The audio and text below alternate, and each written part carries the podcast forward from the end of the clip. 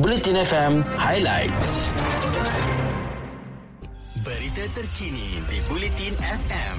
Sumber daripada Berita Harian, Utusan Malaysia, Harian Metro dan Kosmo. Kebenaran merentas negeri yang diumumkan kerajaan semalam diumpamakan bonus kepada penggiat industri pelancongan di Pulau Langkawi. Menteri Besar Muhammad Sanusi Makno berkata, ini kerana jumlah kemasukan harian pelancong ke pulau itu dijangka mencatatkan peningkatan mendadak bermula hari ini. Sepanjang dua minggu pertama bulan ini secara purata, 3,842 pelancong masuk ke Pulau Langkawi sehari berbanding bulan lalu 2,583 orang iaitu peningkatan kira-kira 1,300 pengunjung sehari. Muhammad Sanusi berkata seramai 73,571 pelancong mengunjungi pulau tersebut sejak dibuka sebagai destinasi rintis gelembung pelancongan mulai 16 September lalu. Seterusnya, Pemilik hotel diminta untuk memastikan kaki tangan masing-masing melakukan ujian saringan sekurang-kurangnya seminggu sekali bagi memastikan mereka bebas daripada jangkitan virus COVID-19. Presiden Persatuan Agensi Pelancongan Malaysia ataupun MATA, Datuk Muhammad Khalid Harun berkata, perkara itu penting dalam memastikan keselamatan orang ramai terpelihara dan dapat menginap di hotel yang bebas daripada virus tersebut. Tambahnya ini juga diguna pakai bagi semua penggiat pelancongan yang berdepan dengan orang ramai bagi memastikan tempat penginapan dan lokasi pelancongan mereka bebas daripada COVID-19. Justru katanya beliau yakin hotel dan juga pelancongan di bawah mata akan mula beroperasi kembali seperti biasa dengan norma baru serta mengikut segala prosedur operasi standard yang telah ditetapkan. Mengulas mengenai program My Travel Pass, Muhammad Khalid berkata pihaknya menyambut baik keputusan kerajaan memansuhkannya kerana ia menyulitkan pengembara rakyat Malaysia yang mahu keluar negara atas urusan perniagaan, pengajian dan sebagainya. Muhammad Khalid berkata lagi berikutan segala kelonggaran yang diberikan kerajaan itu, orang ramai dituntut untuk terus mematuhi SOP selain meningkatkan penilaian kesihatan kendiri demi melindungi semua pihak. Sementara itu, remaja berusia 12 hingga 17 tahun dan kanak-kanak dibenarkan untuk menikmati kelonggaran rentas negeri walaupun belum menerima vaksin COVID-19. Perdana Menteri Datuk Seri Ismail Sabri Yaakob berkata, ia selepas mengambil kira faktor kanak-kanak masih tidak boleh diberi pelalian berkenaan. Selain itu, katanya tiada prosedur operasi standard baru akan dikeluarkan bagi kelonggaran berkenaan bagi negeri yang belum mencapai kadar vaksinasi 80%.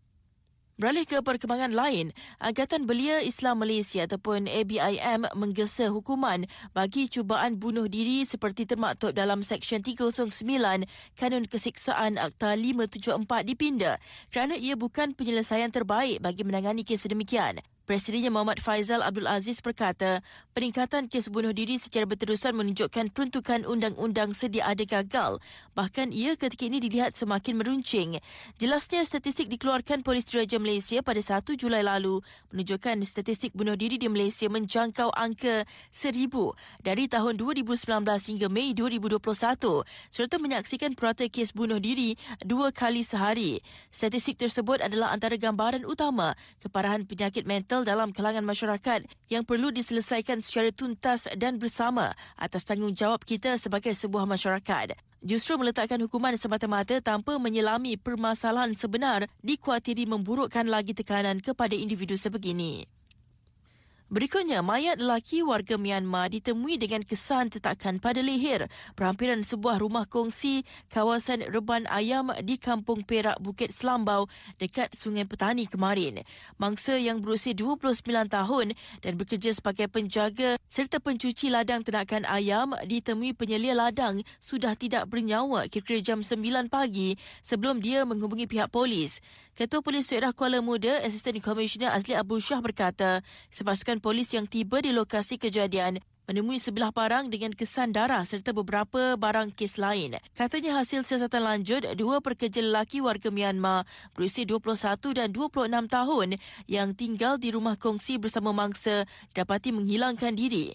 Azli berkata siasatan mendapati pemilik ladang sudah menjalankan operasi ternakan ayam sejak 10 tahun lalu dan penyelia mendakwa dia kali terakhir bertemu mangsa adalah pada 4 petang sehari sebelum kejadian.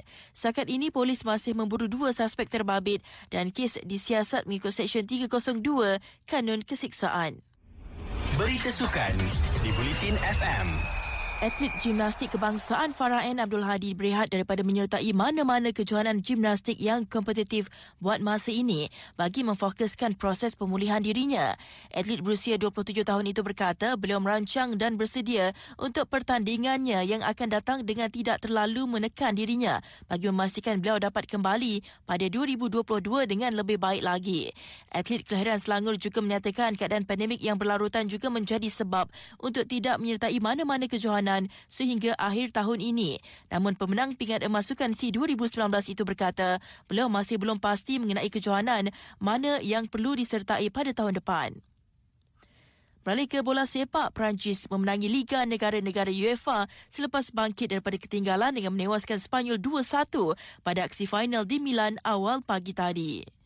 Seterusnya ke perkembangan bola sepak tempatan, benteng pertahanan yang longgar menjadi punca utama skuad utama bola sepak kebangsaan tersungkur 1-5 di tangan Uzbekistan pada aksi persahabatan di Stadium Antarabangsa Aman Jordan.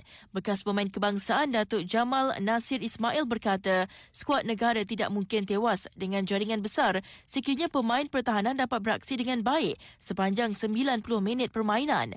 Menurutnya, jentera serangan lawan seolah bijak menghidu kelemahan pertahanan Harimau Melaya, terutama menerusi hantaran bola tinggi, mereka banyak melancarkan serangan dari sebelah tepi. Jamal Nasir berkata apa yang diharapkan pemain negara adalah dapat menjadikan dua kekalahan tersebut sebagai kayu pengukur prestasi masing-masing sebelum turun pada kejohanan sebenar. Malah dengan itu sekian berita terkini. Usahawan Bulletin FM kini memasuki peringkat akhir pusingan kedua dan mencari pemenang yang bakal memenangi wang tunai berjumlah RM25,000 dan RM175,000 untuk slot iklan radio. Usahawan Bulletin FM, pembiayaan dana bisnes anda. Ikuti berita-berita terkini di Bulletin FM.